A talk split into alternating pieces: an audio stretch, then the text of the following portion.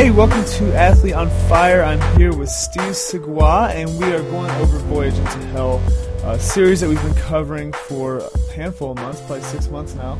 We're going through the book of the same name, Voyage into Hell, the true story of a sailing rally, Somali pirates, and the Quest tragedy. And uh, it's a story about a rally that was meant to sail around the world, and we are well past the halfway mark. Uh, last, last episode, we were talking about Sri Lanka. Um, the country itself, some of the, the briefings that were coming up, and some of the the internal strife of the rally. There's some political things going on. Um, they're wanting to banish uh, a boat, or at least separate a, a certain boat that they're not getting along with, and just some crazy kind of uh, uh, high schoolish things going on. So we're going to sit here with Steve. He's out in Antigua, Antigua today. Is that right? That's right, Antigua in the Caribbean. Antigua in the Caribbean.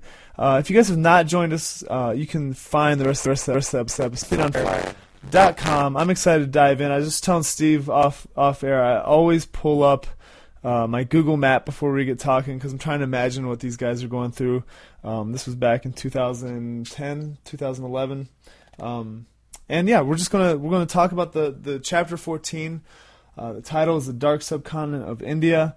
Um, I, I know you guys had a, a few days to get there. Um, there's some storms. Why, why don't you take it from there, Steve, and, and kind of paint a picture from Sri Lanka to this, this subcontinent of India that you're, you're speaking of in this chapter? Oh, I'd love to. Sure. Um, so um, Aspen, with Maria and I on board, we leave uh, Galle, Sri Lanka. Uh, we're going to sail about three, three and a half days to the continent of India. We're going to make landfall in India. We're sailing with uh, Scott, Gene, and Bob on board their boat, Quest, as well, for the journey to Cochin, India. Now, Phyllis, the other crew member on Quest, wasn't with Quest, because she's still in the hospital in Sri Lanka with an eye infection. So she's going to fly to India and join Quest there. So Quest only has three people on board for this journey, and that's fine. So we travel as a rally to Cochin. Cochin is in the southwest corner of India. Um, and actually, it's a five-day passage, as I remember it now. Um, and it's at the base of the Himalayas, of course, India. Everybody knows India. And we're going to make landfall in uh, Cochin, India. Cochin, ah, yes, it's home, the only marina in India. So we're going to eventually go in there, but first we have to get through customs in India. India is ex-British, so the British taught them well. And we have to, when we land there, we have storms along the way as we're going to India. One boat uh, has a collision with an object, and, and things like this happen, and that's what happens at sea all the time. So you say, yes, I'm going to be in India in five days. And you never know for sure if you're going to make it, if you have to turn around, if you've got engine problems. So we had a lot of that with the rally, but eventually Aspen and Quest and most of the rally did arrive in India. Okay, so Cochin, you said it's in the southwest corner?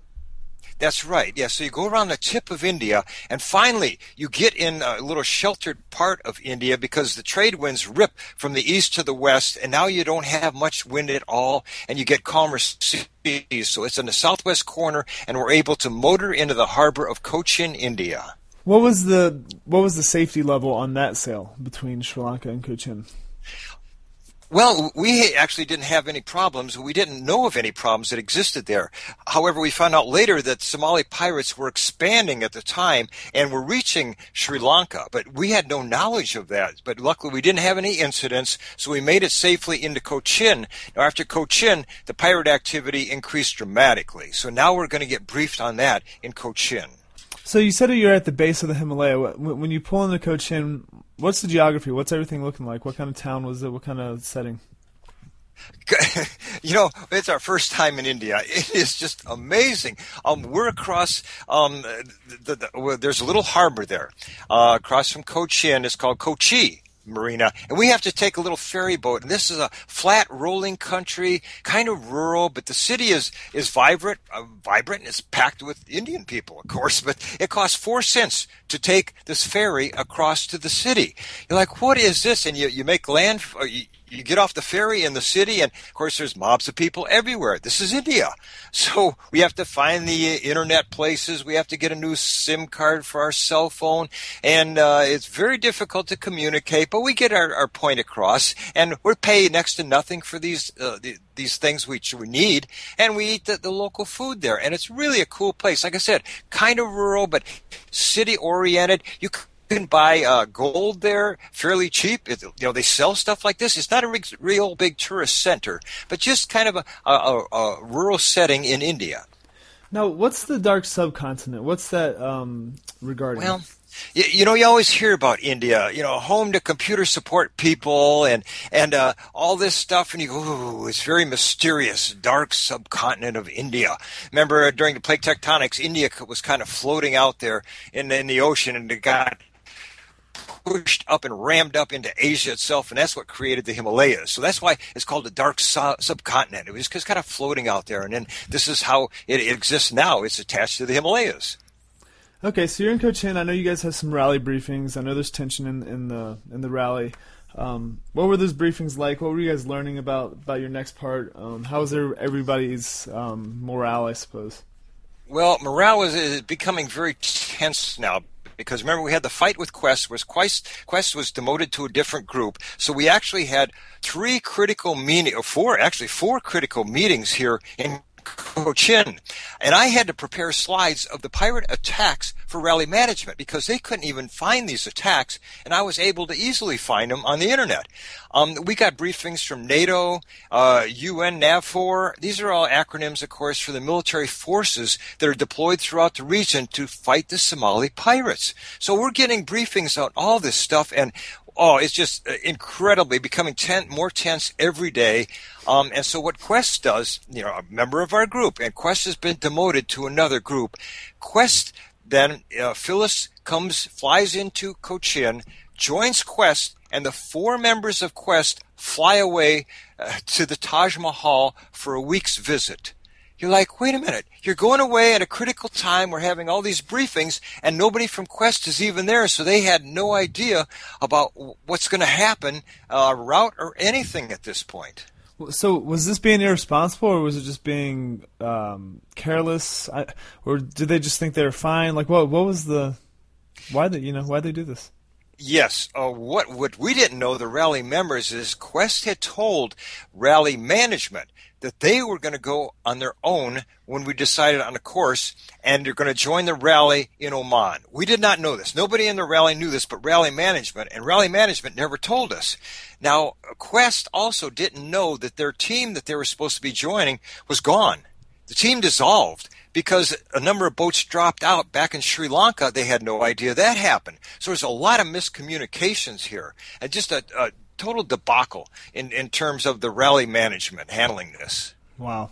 Okay, so you guys um, you guys are learning about some other attacks. I was looking at the, the pirate, pirate attack group, as you guys would learn um, where they were located in, in the ocean. Um, how, how did that work out? What happens, uh, military forces, they use Orion aircraft to spot uh, the P A Gs. Okay, these are pirate attack groups. It's a big mothership, big, sixty feet, uh, kind of camouflaged as a fishing boat, but it's full of pirates, and they carry, uh, uh, they tow skiffs, smaller boats that they launch from these bigger boats to attack ships. They'll attack big cargo ships with these little ones. You, you get about six or seven pirates on board a skiff. They roar up to the cargo ship and start shooting and take over the ship. So we're learning about P A Gs, pirate attack groups, how an attack happens. Now, this is crucial. We're briefed on this. We say, okay, this is what's going to happen if you are attacked. The pirates attack at sunrise and sunset.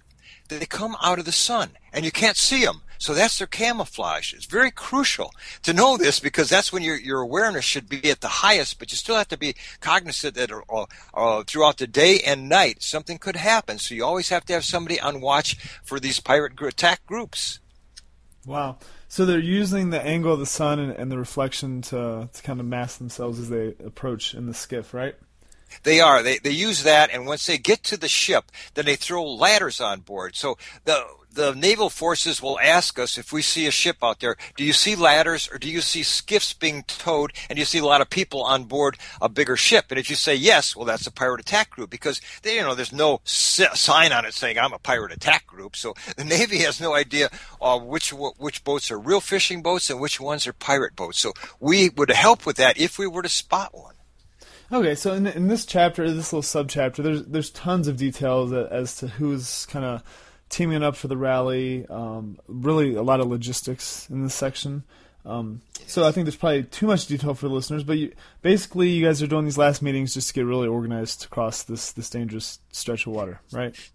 That's correct. We're getting organized. Now what happens, though, uh, this is where the rally really implodes. Um, we're in Cochin, and we had a happy hour on Aspen, of all boats, and we had a, the the Team Thor uh, member came on board Aspen with rally management, was on board Aspen, and gave an ultimatum, ultimatum to rally management saying, this is how things are going to work, and we're going to control our group, and you're going to have no input to our group, and rally management is just... they don't do anything. Uh, they just go along with Team Thor. And, in fact, rally management even says, do what you want. So the rally really fractionated here, and we're, we're falling to pieces. Rally management didn't even know what route we should take up the west coast of India. So as skippers, we decided on a route, and we used the input we had from the pirate, uh, from the NAVFOR and uh, NATO forces to help us plot a route. And that was even, it created a lot of tension among all the rally members, because nobody could agree where we were going to make the crossing to Oman. What city should we leave from? It's a big deal, and rally management could not help put this together for us, so we had to decide as a group what we wanted to do. Were you guys getting a refund at this point? No, absolutely not. No, rally just said, oh, yeah, yeah, we'll get you across, we'll get you across. In fact, rally managed, but then ultimately said, okay, you decide where you're going to launch from to go across the Arabian Sea, Indian Ocean to Oman, and we'll give you two waypoints because we're not sure where you're going to go yet, but you have to go from Cochin in the southwest corner of India up to Mumbai, the old Bombay, and that's what we're going to do. We're going to go from Cochin up to Mumbai, and at that point, rally management will say, here's the waypoints, the direction you're going to go to get safely across to Oman. So, no, there are no refunds at this point. The rally management thought that they were still involved, but they weren't giving us any guidance at all. Okay, so you're going to be going up the west coast of India to Mumbai before you make your approach to Oman across the, the Arabian Sea. Is that accurate? That's That's accurate. Yeah, that's totally right. But there was uh, decisiveness in the rally about that. The bigger rally boats wanted to stop halfway up the coast at a place called Goa. Goa is a tourist resort, and they wanted to play tourist. In fact, a lot of the rally, uh, the bigger boats, wanted to stay in Cochin so they could do what Scott was doing, visit the Taj Mahal. But you have windows where you have to get across the Arabian Sea and Indian Ocean because the weather changes, and you don't want to miss those windows or you won't make it across. So the smaller groups, our group, Ra, said, no, we have to go now. And so we kind of pushed everybody to make it up as far as we could north and not stop halfway along the coast so we could get across the Indian Ocean before the weather changed. And that was the motivating factor to get our group across to Oman. So for you, Maria, you guys... A, you kind of felt the sense of urgency to get across because of the weather, but you probably also wanted to get the dangerous part behind you so you could enjoy the rest of the sail, I'm just assuming. You're, you're exactly right. You know, why sit there and, you know, get stressed out, you know, get it over with. So that's when we decided, okay, we're going to leave um, Cochin on this day. And even the the, uh, the bigger group with the faster boats and the bigger boats said, ah, we don't know if we're going to leave this day. We said, well, we're going, and we're going to Mumbai. And that that's fine. So then they kind of tailed along, and they weren't happy about that. But, yes, we did do that. Okay, very cool. All right, so you guys are leaving Cochin. Uh, was Were there any other big details um, before, prior to leaving Cochin to head up to Mumbai?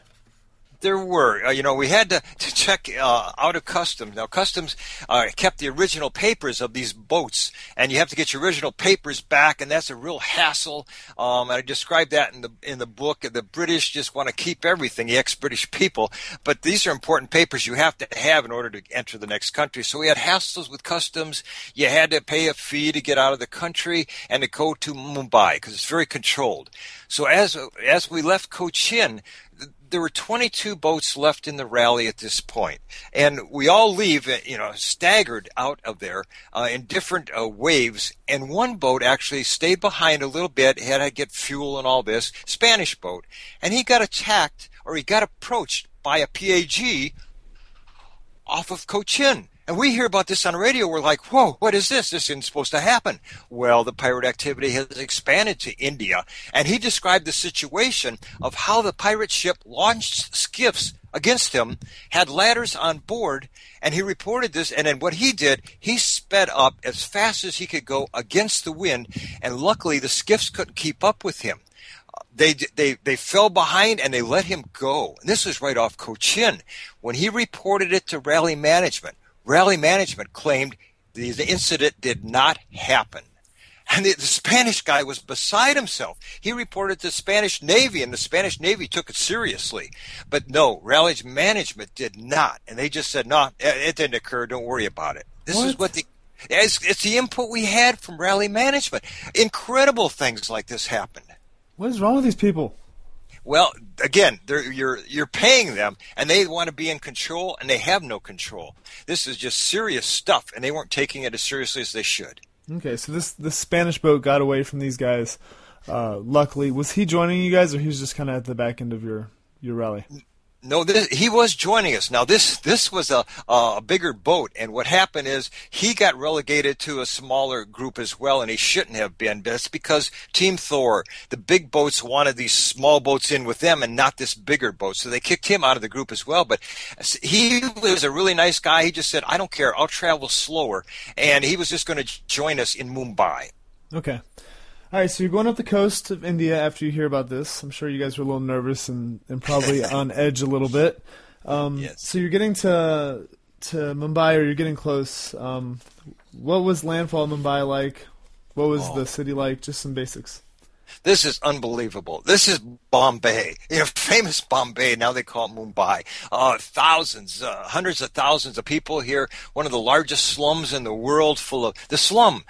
We make landfall there, and you see this massive area, and it's just a slum.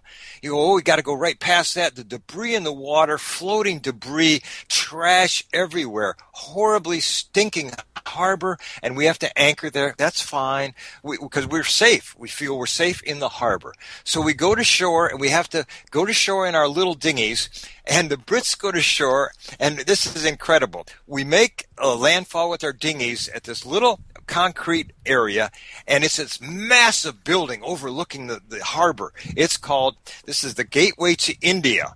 This is the exact spot where the British lost India and left India with all their people. So there are no Brits left.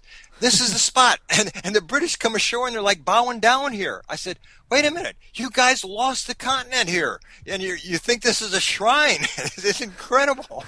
So they, did they not know the history? What was going on there? Well, Well, they knew the history, but this is the, the place. I mean, this is where, you know, you step off of India, bye-bye forever. But they just treat it as a shrine there. It's incredible. But that's the gateway to India. Very historic place. And the, the buildings in Mumbai are all from the British uh, realm. These are the eighteen hundreds buildings, and, you know, just massive concrete structures, very beautiful. And most of them are used as Indian office buildings now, but they're kind of run down, as you'd expect, after that long a time. Yeah, that's wild. So, um, where is this part here? Oh, the teenage boys um, trying to yank somebody's wallet. What was going on there? Well, in in the middle of Mumbai is this great, huge area. It's full of soccer fields, well, football fields. We call them soccer fields.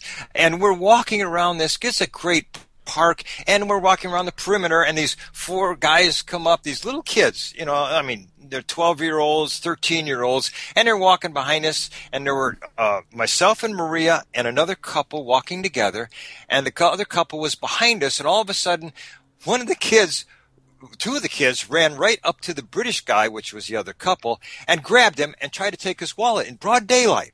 And Maria looks around and sees a struggle going on, and she screams. She says, well, this is what she's supposed to do, is scream. She screams, and the two kids have latched onto the guy's leg, and all of a sudden there's a little fight that breaks out. I mean, these are twelve-year-olds, thirteen-year-olds. They have no weapons, you know. And I said, what's going on here? And the guys, oh, and then the kids run away. He says, the British guy says, oh, I thumped him. So he just, you know, hit him, and they ran away. Well, then two of the kids um, looked at me, and like they're going to jump on me. And I just looked at him. I said, you got to be kidding me. And, you know, I gave him the look. I've learned this from Pirates of the Caribbean, you know. And so I, I give them the look, and and they run away. And it's like, this was crazy. But, yeah, so it was attempted mugging in Mumbai in broad daylight. Oh, my goodness. So, so you're, you're talking about the slums of Mumbai, Bombay, whatever. Uh, just define slum. Like, what, what does that mean, you know? Um, yeah, now, remember the caste system in India. You've heard about it. Uh, you're, you're put in different castes in the in the country. So these are the lower class people.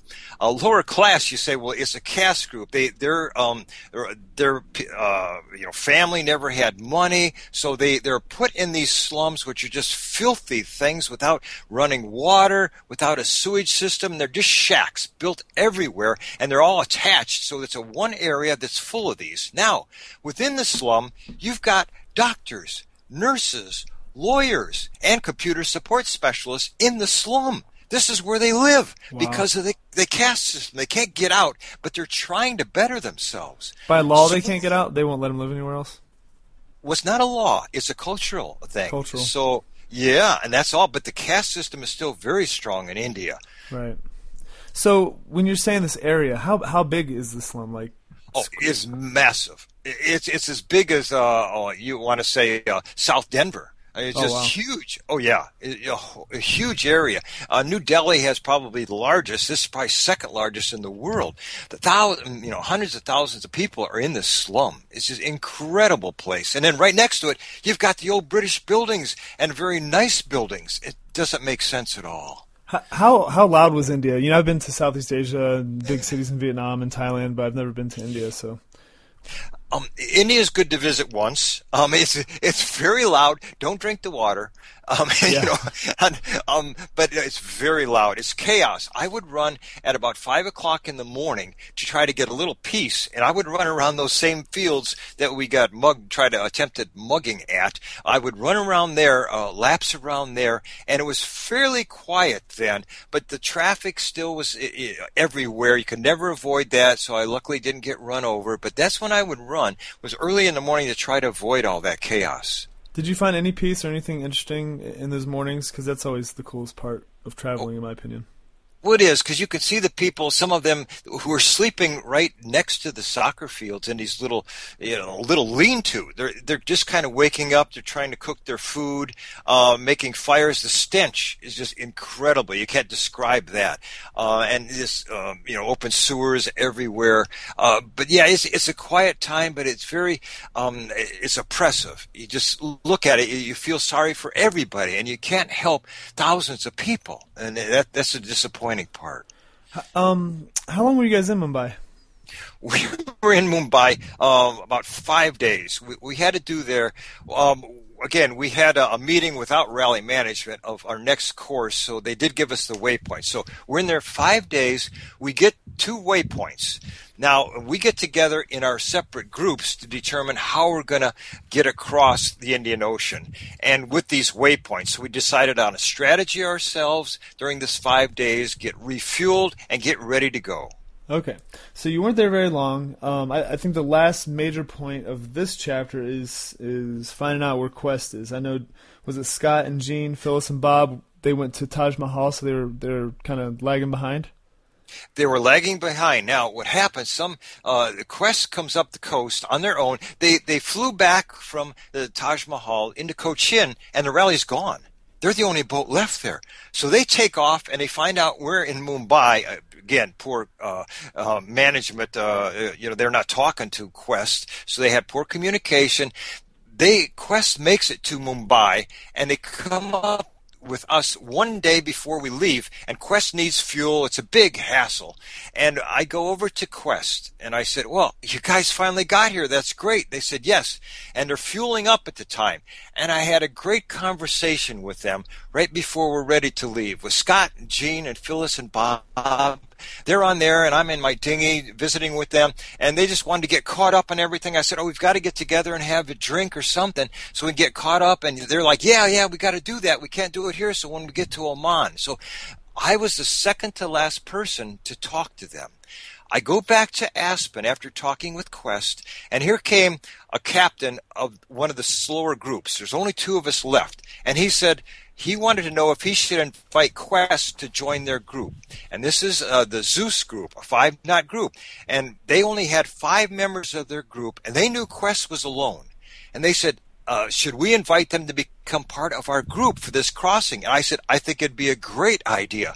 So the captain, he, he agreed, and he says, I'm going to do it. And he goes over to Quest, and he invites Quest to join their group. They're going to leave the next day with us.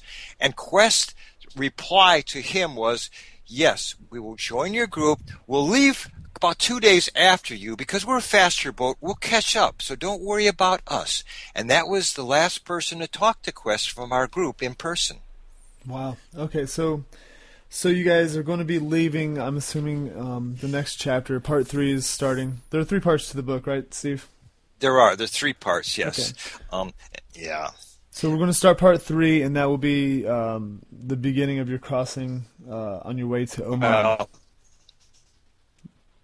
hey, did you lose me? Well, actually, there's five parts to the book, but I'm still here. Are you still there? Yeah, I lost it. It's, uh, it's a little uh, scratchy right now. Oh, okay. How's that? There we go. Okay. Okay. Five Sorry. parts. Um, there's five parts to the book, actually. Um, but part three is, is the crux of the book. Okay, we're going to do a fifteen hundred mile passage to Salalah, Oman. It's going to take us twelve days. Quest, one of our rally sailboats, is going to be attacked and captured by Somali pirates in the Indian Ocean, Arabian Sea, and that the next chapter will talk about the outcome of that incident. Okay. All right. So, man, it's pretty crazy. There's there's a lot of details right now. Just just the um uh, the interpersonal stuff and the rally, the the logistics and the things that are going on with the P A Gs out there in the, in the ocean. So, uh, I'm interested. I have not read that chapter yet, so I'm, I'm going to read it this week. We will catch up next week and, and learn more about that story. And uh, Steve, thank you so much again for, for coming on and sharing more of the Voyage into Hell story that you wrote a couple years ago. Appreciate it. Well, th thank you, Scott. I appreciate it as well. Awesome, you guys. Go check out Athlete on Fire. You can learn more. You can find out more about this story and others. We interview amazing and inspiring athletes and entrepreneurs and adventurers all over the world, just trying to bridge the gap between them and everyone else. Thanks a lot. Thank you for listening to Athlete on Fire. Stay fired up with additional resources and information at athlete on fire dot com.